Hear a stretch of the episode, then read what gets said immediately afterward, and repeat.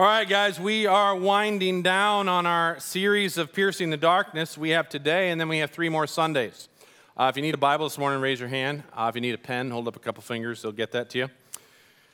And I know that one of those Sundays, next Sunday, is going to be the women's retreat. So a bunch of you ladies are going to be gone. And then in three weeks is going to be the men's advance. A bunch of you men are going to be gone. And so I would encourage you, those of you who are gone for these sermons, I would encourage you to come back and listen to them because we're going to be wrapping everything up and discussing some very important things in doing so. And I want the Whitestone family to get the full picture from start to finish when it comes to making disciples and piercing the darkness in this world around us. Okay? But today we're going to be continuing on with what we were talking about last week. Uh, last week we began the discussion on how do we approach making disciples? How? Uh, if we are to be making disciples, then how is it that we do it? I mean, making a convert is fairly easy. We take them through a presentation that we were taught, we get them to pray a prayer, and they are converts. But we have been talking about how Jesus hasn't asked us to make converts, He's asked us to make disciples right there in the Great Commission. Therefore, go and make disciples. Okay? So, making disciples isn't as simple as getting someone to pray a prayer and then tell them they go to heaven when they die. I know that way is so packaged up nice and you can put a little bow on it, but as we've talked about, that isn't what Jesus did, nor is it what he told us to do. He told us to make disciples. And, and let me tell you, making disciples is hard. Here's what I've encountered in the area of making disciples it is really kind of a meandering road. We will enc- encounter turns and, and twists in the road. Um, it isn't neat and tidy, it can be a long, difficult road. And each person is so different, it can't really be packaged. People are stubborn. Some people are proud. Some people are unteachable. Some people have hangups with God. Some people have preconceived ideas and belief systems that they've taken on in this world, and the enemy has so burnt them into their systems that it takes the grace of God to remove it and replace it with truth. All of this is part of the process, it is part of the journey. Making disciples is hard, it can be frustrating. And you know how I can say that? You know how I know that making disciples is, is hard and frustrating? Because it was frustrating for Jesus there were many times where Jesus was like, How long must I put up with you? In Matthew 17, he says, You unbelieving and perverse generation, how long shall I stay with you? How long shall I put up with you? And I remember he's trying to teach these 12 disciples, and, and, and the disciples, a bunch of kids were coming and they wanted to, you know, parents wanted them, Jesus to bless his kids, and they're, they're running up to Jesus, and disciples are like, get out of here. No, don't be bothering Jesus. And they're trying to shoo the kids away. And Jesus is like, no, let them come. And he, and he used it as a teaching lesson. He says, listen, unless you have the heart of a child, you can't even enter the kingdom of heaven. Another time, he, he's dealing with this multiple times. The disciples, full grown men, they're arguing amongst themselves about who's the best disciple, who's the most important. And they're all like, Well, I certainly am. Well, I think I am. Well, I'm, I'm this guy. And, uh, and they're arguing. Jesus is like, Oh, my land. Guys, let me tell you, he brings a kid up to him, and he, uh, once again, he goes, If you want to be great in the kingdom of God, guess what? You got to learn to be the slave. You got to be the servant of all. One time, Peter, you know, he says, Peter, who do you say that I am? And he goes, Man, Jesus, you are the Messiah. You are the Son of the living God. And Jesus goes, Bingo, Peter, you nailed it. And you know what? No man told you that. The Heavenly Father told you that. Minutes later, Jesus is telling them about how he's going to have to die. He's going to have to give up his life. And Peter's like, oh, Jesus, time out with this whole talking about death thing. Uh, don't, don't be talking about your death, okay? That's not going to happen. And Jesus looks at Peter, who had just said that, and he goes, Get thee behind me, Satan. Get thee behind me, adversary. For you're talking about the things of men, you're not talking about the things of God. And I can imagine Jesus going, Oh, my land. I mean, there were clear times where Jesus was like, Can we speed up the process of getting this through your thick heads? So, if making disciples wasn't easy for Jesus, I promise you it won't be easy for us either. We need the power and the strength and the grace of the Holy Spirit in us to do it. And thank goodness we have that. Amen? We can't do it on our own. And you just need to know that ahead of time. Don't try to do this alone. You will not be able to. You need the Holy Spirit to do it. Okay, I'm going to continue on from last week with some key points that we need to consider when making disciples. Okay, last week we talked about understanding where people were at. They were spirit, they are spiritually dead. Okay, they're not just half alive, they are dead. Not only that, they are lost. And we talked about how they aren't worthless, they're worth everything to God. They're precious in the sight of God, but they are lost. Okay? They are slaves to sin. They are sinful. That is their identity.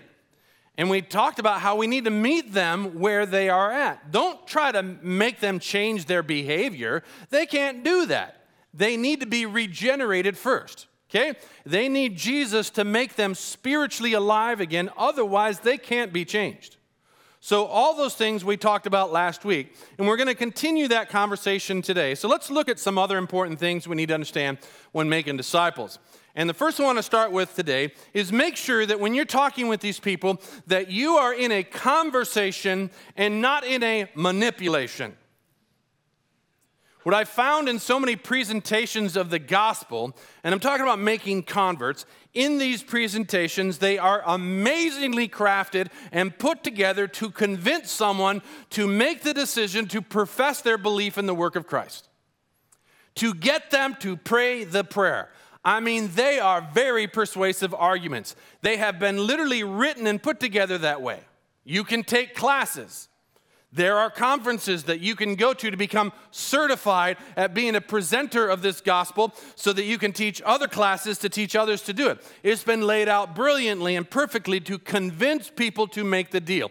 In fact, we were often taught if they say this, then you say that. Now, they'll probably answer with this, and then you can answer with that. When you answer with that, they will not be able to argue with this. You've got them in a corner, and there isn't any argument for it. The entire presentation is rehearsed and laid out. We were taught exactly what to say and when to say it, depending on what they came at us with. Now, back then, I thought that was a great thing because I thought, this is awesome. I could literally persuade them to believe. They can't argue with me. They'd be idiots to dismiss what I'm saying. So I thought that was cool. I could control the entire conversation. And as we all know, we love to be in control, don't we? I have since come to see that that isn't what we should be doing. Controlling a conversation is nothing more than manipulation. The minute that we start controlling a conversation, it's no longer a conversation. We are not to go out and manipulate those who we are talking to. The Apostle Paul said this He goes, My message and my preaching were not with wise and persuasive words, but with a demonstration of what? The Spirit's power. Now, listen, that does not mean that we don't need to know what we're talking about. It does not mean that we can't have answers to questions they ask. Of course we can, and we should. But we don't manipulate the conversations to lead them to our desired end point. Guess what? The Holy Spirit will do that. God knows where this person is at. He knows what this person needs to hear. So listen to what the Holy Spirit is telling you. I love that. That's the best way to approach this. Because a lot of times what we fear when we go out to, you know, to share Christ with people, what is the biggest thing we fear? I don't know what to say. I'm scared I might say something wrong. You don't need to worry about that. Just follow the Holy Spirit, He will guide you. I love the passage where Jesus he gives us insight into how he went around and did what he did. Check this out in John 12. He says, "For I did not speak on my own, but the Father who sent me commanded me to say all that I have spoken. I know that his command leads to eternal life." So listen to this. So whatever I say is just what the Father has told me to say. Even Jesus did not manipulate or control conversations. Sometimes I wished he had of. Remember that time when he was arrested? And they're saying all these things against, against him? I'm like, Jesus, come on, take control of this conversation. I mean, you beat those bad boys down. But he just sat there silent. He only said what his father told him to say. And I love that he was in such communication with his father, he allowed the Spirit of God to tell him what to say. And not only what to say, how to say it. That's what we are to do. Not just control the conversation how we want it to go. Okay? So don't manipulate the conversations.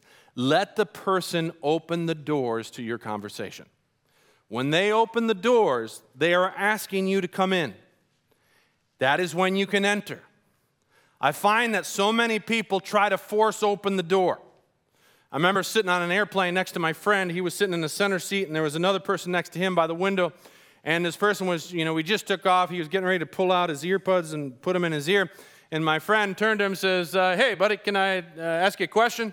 So he's like, uh, Sure, what's up? He goes, If you were to die tonight and stand before God, he said, Why should I let you into heaven? How would you answer that? And he goes, uh, Honestly, don't know. And he went to go put his earbuds and he goes, Well, you really should know. You should know the answer to that. And the guy's like, uh, okay. And he goes, yeah. And so my friend just continues to talk. And I was reading the body language of this guy, and it, and it was just like, dude, I, I mean, he didn't say this, but he's like, dude, I don't want to talk to you right now.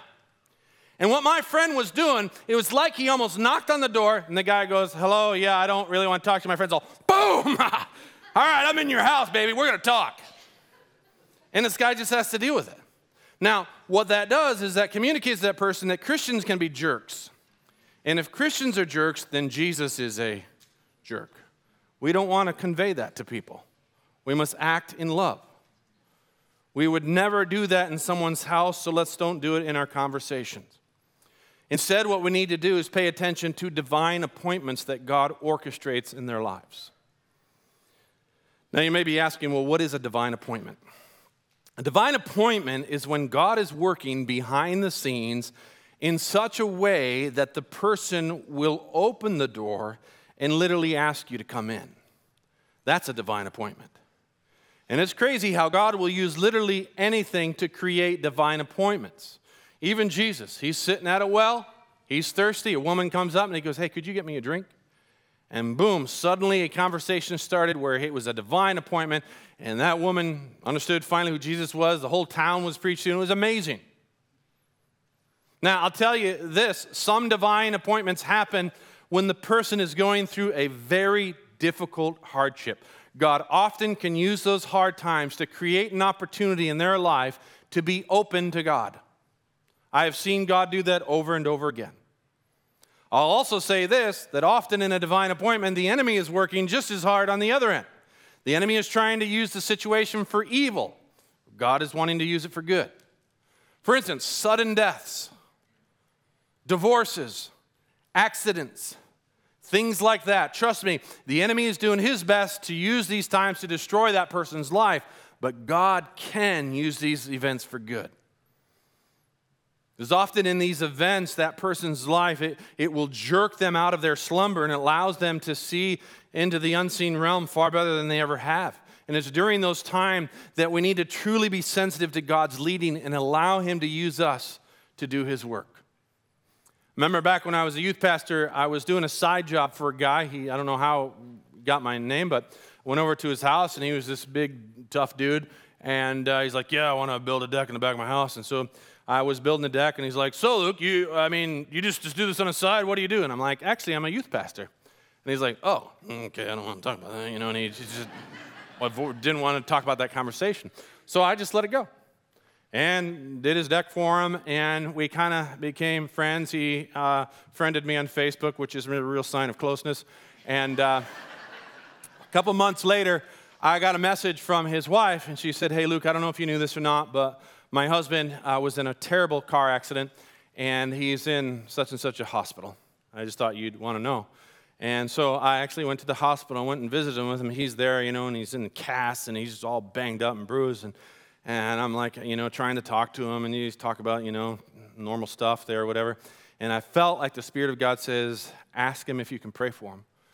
And so I said, Ed, do you mind if I pray for you, bud? And uh, he, he couldn't get anywhere, so he's like, um, yeah, please. And so I began to pray for him, and I tell you guys, here's a full grown man, stud of a dude. He begins to weep and weep and weep.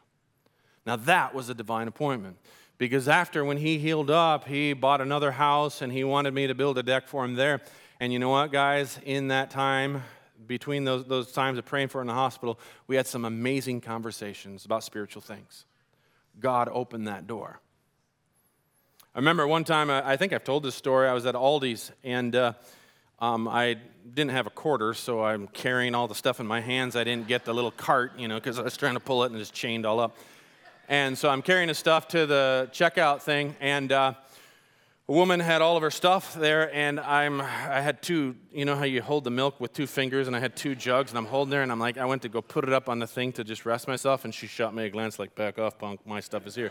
So I kind of lifted it back down, I'm holding well, she checks all of her stuff through and she goes to pay. And this was back when they didn't accept credit card. All you could use was a check card. And so she gave her her credit card, and the lady goes, Oh, I'm sorry, ma'am, we only take check card. And she's like, What? And she's like, Oh my.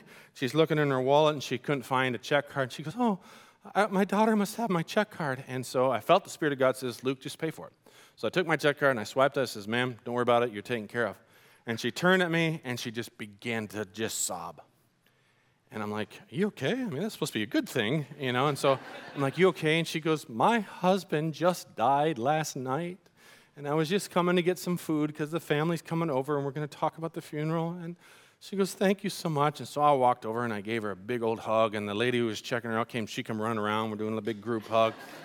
And uh, went out to the parking lot and she was putting her stuff in her, in her trunk. And I felt the Spirit of God said, Pray for her. So I walked up to her and I said, Ma'am, can I pray for you? She goes, I would love that. So I prayed for her. Now, I never saw that woman again. Have no idea, you know, where she's at right now or what happened with that. Here's the point it was a divine appointment. And you know what that taught me? How many times I have not paid attention to divine appointments. And I've just been only thinking about myself, doing whatever I want, and I've blown past people when God would have wanted to use me. Guys, we have to pay attention to divine appointments. Amen? Let's make sure we do. Next point one of the biggest changes in my life in trying to change my thinking from making converts to making disciples is that I'm not leading a person to praying a prayer, I'm leading the, the, that person to another person, to Jesus. And if you're going to lead them to Jesus, Jesus needs to be seen in your life. How can you introduce someone to a person you don't know? You can't. We must know Jesus, which remember, knowing Jesus is eternal life. When we are living out an eternal life in our own lives, people will see Jesus in us, and we can then lead them to Jesus. And it will be natural because they see Jesus in us. Not just some presentation, not some rehearsed set of slick, convincing arguments, not just some prayer that we have them pray. No, we lead them to a person that we know well who we have an interactive relationship with. We lead them to Jesus. So, that being said, one of the ways we approach making disciples is that we live in such a way that they see that we know Jesus, that we do life with Jesus every day in our actions, in our speech, in our everything. They will see our relationship with Him. Let me give you an example. Let me ask you a question Am I married or am I single? married, okay? For those of you who said I'm married and you've never met my wife, you've never seen my wife, I want you to raise your hand. Okay? How do you know I'm married if you've never seen my wife?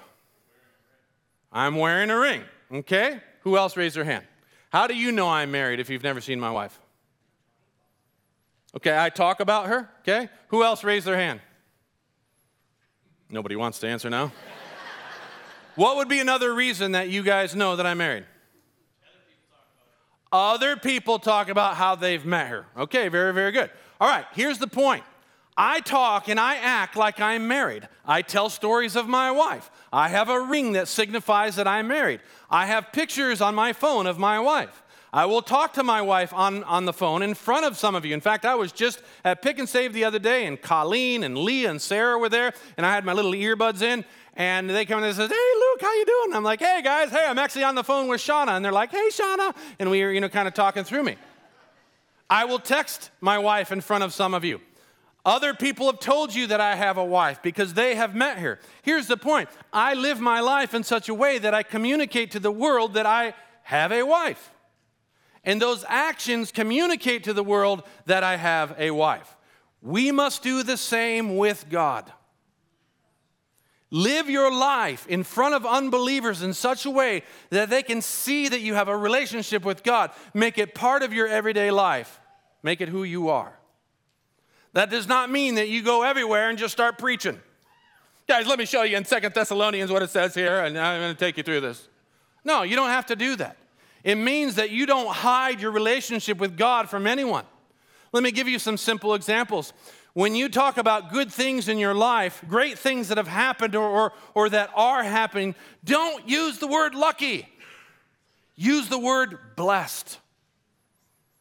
Let people know that you've been blessed by God in your life, not that you're somehow lucky that something has happened. Let me just give you a quick example. In 2020, I was going to sell my house and I wanted to go buy, I wanted to be out in the country. You guys have heard that story? And uh, so I remember I found this piece of property. It was 10 acres, had a barn on it, had a little pasture, everything I wanted. The house needed a ton of work, but I was okay. I was willing to do that. And so I talked to the family, and they were going to sell it to me. We'd agreed on it. And so I put my house up for sale, and I had a buyer, and uh, I was going to sell it in three weeks. And I got a call from the family of the house that I was going to buy, and they said, Hey, listen, we talked about as a family, and we decided we're not going to sell. And I'm like, You got to be kidding me dude, my house is going to sell in three weeks, and you're backing out of the sale? And he's like, yeah, that's what we decided. I'm like, I'm going to be homeless. And so, I mean, I, I was really shook up. I was really disappointed, really discouraged. And the next day, my realtor calls me and she goes, Hey, Luke, um, a house just came on the market out near Sullivan. Do you want to go look at that? I'm like, Well, might as well. So, hopped in her, her car. We drove out there and walked into the house. And I walked in, I was like, I felt you know, I felt like I heard from God. I felt like He said, Welcome to your new house. And I went, This is amazing. The house didn't need any work. It was a nice piece of property. It was beautiful. It had an outbuilding everything. It was like, Oh my word, this is awesome. And so I didn't even talk to my wife. I put an offer in. I know my wife well enough that she was okay with it. And so I put it in right then and there, I put the offer in for what they were asking. It was the, on the high end of my, there's no, I couldn't offer anymore. And I'm like, here it is. That day, six other offers came in, and they blew me out of the water. In fact, the top offer was so much more that it was just made complete sense that they would never go with the bottom offer. So that night, my realtor called me and says, Hey, Luke, just to let you know they rejected your offer. I'm like, Of course. So I was really discouraged, really disappointed, and because I'm like, man, this sure seemed like this was going to be it. Ten days later, which I'm down to like a week and a half away from my closing date, I get a call on a Friday night around 10 p.m., 10, 10.30 p.m., and it was my realtor, and I'm like, this is odd. So I answer the phone. I'm like, hello. And she goes, hey, Luke, I hope I didn't wake you up. She goes, but I, I got some news for you. I'm like, what's up? She goes, the owners of the house out near Sullivan, they just contacted me and they said they accept your offer. I'm like, what? I said, what happened? She goes, I have no idea. She goes, this never happens in the real estate world. This is crazy. So I'm like, wow. I says, okay, cool. And so on closing, I didn't know what had happened, but on closing, their realtor was there at the closing, and she came up to Shauna and I, and she's like, You must have God on your side. And I'm like, well, I do, but uh, tell me what happened.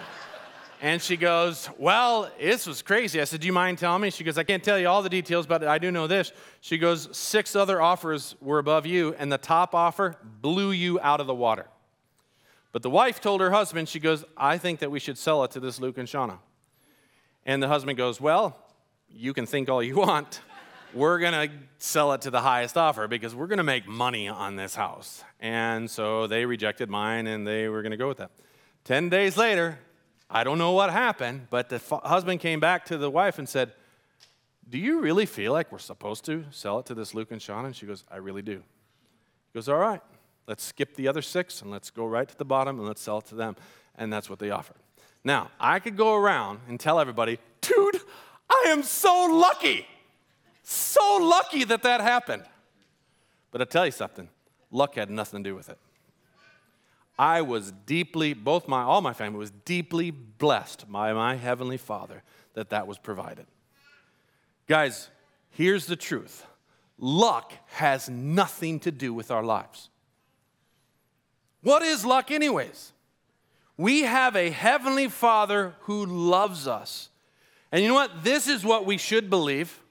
In James 1:17 it says, "Every good, how much?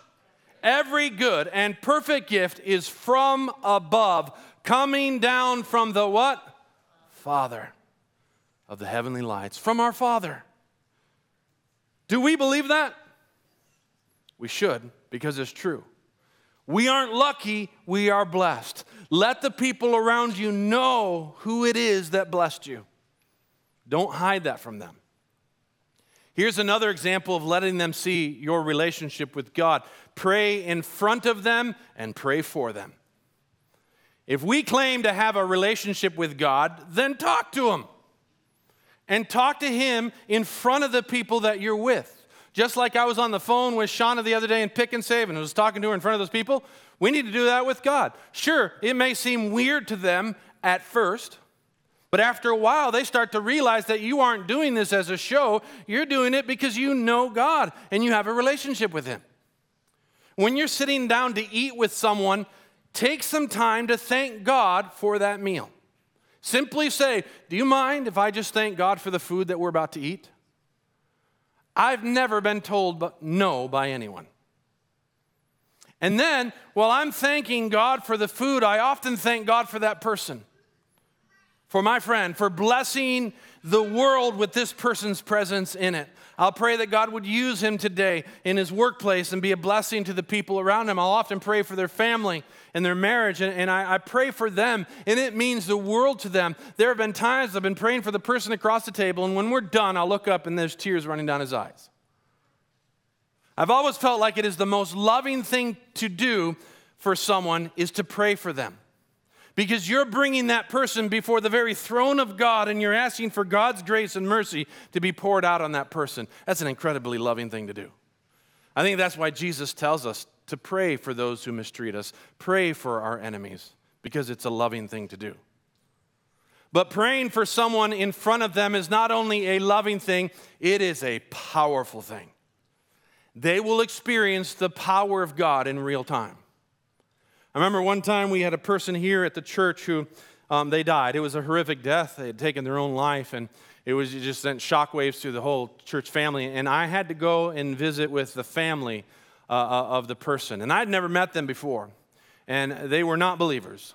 And so I, you know, I, I find my way to their house, and I get out, and there's a bunch of Harley bikes, and there's you know trucks, and and I get out, and there's these big tough dudes with big beards and bald heads and earrings. They're like who are you?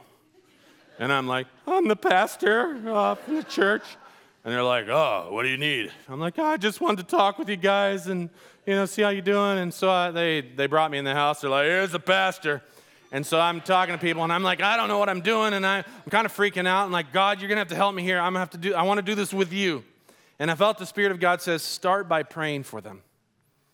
And so I said, guys, could we gather in a circle? And I just want to pray for you. And so they all gather in a circle, and I begin to pray. And guys, I haven't had this happen many times, but this was most powerful time.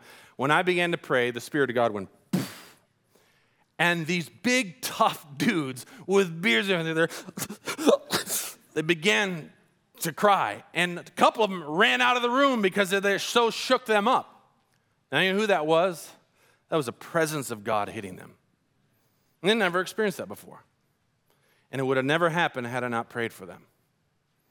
Pray for people. It's powerful, and it's a loving thing to do. Here's another way to show them your relationship with God. When they're facing certain situations in their life, share with them what Jesus would do. Give them advice of what Jesus would say or do. Whatever given situation, say, hey, I would encourage you to try this. This is what Jesus would say. I remember one time this guy, he, he was divorced, and his ex wife and him, they could not communicate. They fought and fought and fought and fought, and they were trying to make decisions for their kids, and it was just a big fight all the time. They just could not talk. And so he called me up frustrated. He goes, I don't know what to do. This is ridiculous. She's such a jerk, and she's this and that. And I'm like, hey, bro, I says, I want to encourage you with something. Um, and this guy was not a believer.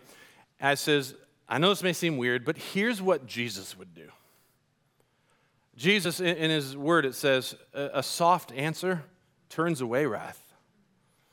And, and he talks about doing good to those who mistreat you. Now, I know that's the last thing you want to do, but I would encourage you to do what Jesus said. He's like, dude, it won't work. Promise you, not with this woman. I'm like, well, I encourage you to try it. Person called me that afternoon. He goes, You're never going to believe this. We had our first conversation and we made some decisions for the kids. I'm like, Praise God, bro. When you follow Jesus' advice, that's what happens. Another person was a construction worker and he was going to collect a bill from a customer, and the customer was just giving him problem after problem after problem, didn't want to pay the bill. And he was like, You know what, dude? I am ready to get the lawyer. I'm going to beat this guy's you know, door down. I'm so sick of this. And he goes, I have to meet him with this afternoon, and I'm so mad. I'm like, Dude, I would encourage you. Here's what Jesus would do. And I explained to him what Jesus would do. And he goes, Dude, I don't know if it's going to work for this customer. I'm like, Well, try it. He called me that afternoon, and he goes, Dude, you're never going to believe it. I showed up there. I was humble, like you said. I was kind in my answers to him. I didn't come back with anger. You know what? He wrote me a check and he paid me what I asked. I'm like, dude, see, follow Jesus. Here's another way to show them your relationship with God let them see your holiness, your light in your life, but don't talk about your holiness. We talked this, about this in the beginning of the series. Don't think that you have to fit in with the world to reach the people of the world. I know some people think that. They think that's the best advice. You know, when I get in with the world, I gotta talk like him, and I gotta cuss and drop F bombs, and, and I gotta tell the dirty jokes just so that I fit in, and then I can show them Jesus. what? Guys, engaging in darkness in order to reach those living in darkness is about as silly as becoming a sick person in order to heal a sick person. I mean, if you were sick and you went to a doctor and the doctor came in and he's all like this and there's scabs and rashes all over, he's like, hey, open your mouth. I want to look in your mouth and see how you. You're like, dude, back off. I don't want you, you look worse off than me. No, you want a healthy doctor. You don't want to go to some sick doctor. So don't engage in darkness to reach those living in darkness. That's just stupid. You don't have to fit in. You should not fit in with the world. How does light fit in with darkness? It doesn't, so don't try. Instead, just be light and don't shy away from it. Light attracts people. Cool thing about when we live holy lives, we are shining the light of God in a dark world. Goodness is pouring out of our lives in a very bad world. And when people see that goodness, they see that holiness, they see that light, it stands out to them. Now, that does not mean you go around and talk about your holiness and how good you are. A doctor does not walk in the room and go, ah, let me tell you how healthy I am. No, he addresses you. And you can see that this doctor is healthy or not. So don't show off your holiness. You don't have to spout it off for everyone to see. Don't draw attention to it. Just live it. And when you live light, you don't have to draw attention to it. Everybody sees the light. And you know what the cool thing is? When you shine your light, they don't glorify you. Guess who they will glorify? God. Jesus said this. He goes, In the same way, let your light shine before others that they may see your good deeds and glorify your what? Your Father in heaven. Here's another great way for them to see God in your life involve them in your ministering to others with Jesus. Don't hold back from involving them. When they get to see you and Jesus work together, it's infectious to them. When they see Jesus impact a person's life, they'll walk away changed, and they got to be part of it. Remember, I was at a restaurant meeting with a guy, and uh, he didn't know Jesus. This was many years ago. And uh, remember, we thanked the Lord for the meal before time, and uh, like halfway through our breakfast, an old couple got up that was in the table next to us. They walked by us and they said, hey, we noticed that you prayed before the meal, and that just really stood out to us. That was really cool. And I'm like, well, well, praise God. We were just thanking God for the food. And I says, what are you guys up to? You staying out of trouble? You know, and they were like, oh, we're actually going to the doctor. I'm like, oh, no. I says, are you okay? And she goes, well, she kind of teared up. She's like, I've been diagnosed with cancer. I'm like, I am so sorry. I said, Do you mind if we just pray for you right now? She goes, Oh, I would love that. And so I told the guy, I says, Can you just put your hand on her? And I says, We're just going to pray for you. So he's like, you know, puts his hand out, and, and I began to pray. And at the end, she's just crying, her husband's crying. And I says, Well, we're going to continue to pray for you. I hope the doctor's appointment goes well. We get done. The guy across from the table goes, That was awesome. That was awesome. And I'm like, Dude, when you do, I didn't say this to him, but I'm like, You do life with Jesus, it is awesome. And he got to be a part of that. You see, when you're, what you're doing for these people is you're demonstrating to them that Jesus is real, that you do life with Jesus every day. That is norm for you. And that Jesus has so changed your life, you know that he'll change everyone else's life who lets him. And when they see you sharing Jesus with others and how you live, they can't help but want that too. Last thing I want to mention about letting them see God in your life is this, and this one's a very powerful one. Let them see that you fear God and not man. Everywhere you look in the world, men fear other men. They live worrying about what others think of them. They live with anxiety. With all the social media out there, anxiety is at an all time high, trust me. Everyone's worried that they don't match up with everyone else, they aren't as good as everyone else. We're always worried about optics. And why? Because they fear man. Proverbs 29 says, Fear of man will prove to be a snare. You look up that Hebrew word, and it is a ring and a bull's nose. You can grab a big old bull and you can jerk him around with a ring in his nose. Well, that's what fear of man does. It's like being pulled around everywhere. But it says, Whoever trusts in the Lord is kept safe. I want to encourage us to live lives of fearing God. This will stand out to the world incredibly. We're used to seeing men fear other men. We see that everywhere. But when a person fears God, that stands out. Let me tell you, Whitestone, if you want to do a Bible study, do a Bible study on the fear of God. I tell you, you're in for a treat verse after verse after verse tell us the beauty and goodness it brings to our lives when we fear God. People who fear God, they live confident lives. They live holy lives. They live powerful lives. God pours out his mercy on those who fear him. He pours out his understanding on those who fear him. He pours out his wisdom on those who fear him. The Bible tells us that the fear of the Lord is a fountain of life. The Bible tells us that fearing God is the beginning of wisdom. The Bible tells us that fearing God leads to life. The Bible tells us that blessed is the man who fears the Lord. Do you want your life to be a fountain of eternal life flowing out? Fear God.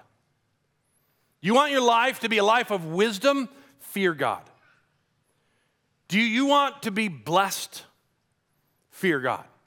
You see, when you fear God, those you are ministering to, they experience the effects of that. They see a power in you that is rare, that is not normal in this world. They see that you live your life beholding to a person far greater than anyone else on this earth, far greater than anyone else in this universe, for that matter. And your life shows that. Whitestone, learn to fear God in your life and allow the people around you to see that. I promise you, it will have impact.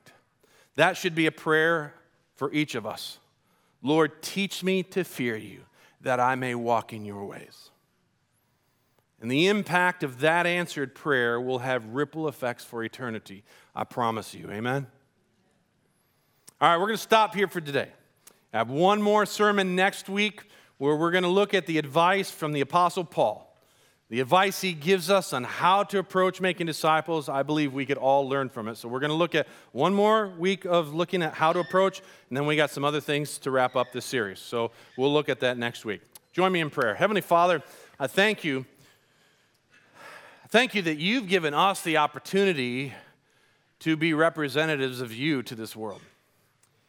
You've asked us to be ambassadors to this world. And I pray that we would take that seriously. God, may we not look at it as a chore or some drudgery, but may we look at it as a wonderful opportunity. So, God, I pray that by the power of your Holy Spirit, by your grace, that you would empower us to go out into this world and pierce the darkness with your light. I pray this in the name of Jesus. Let it be so. Amen. Love you guys very, very much. Have an amazing week. If any of you guys would like to be prayed for, if you have anything to pray over, there's a group of people over here by the cross. They would love to pray with you. So come on over and let them do that.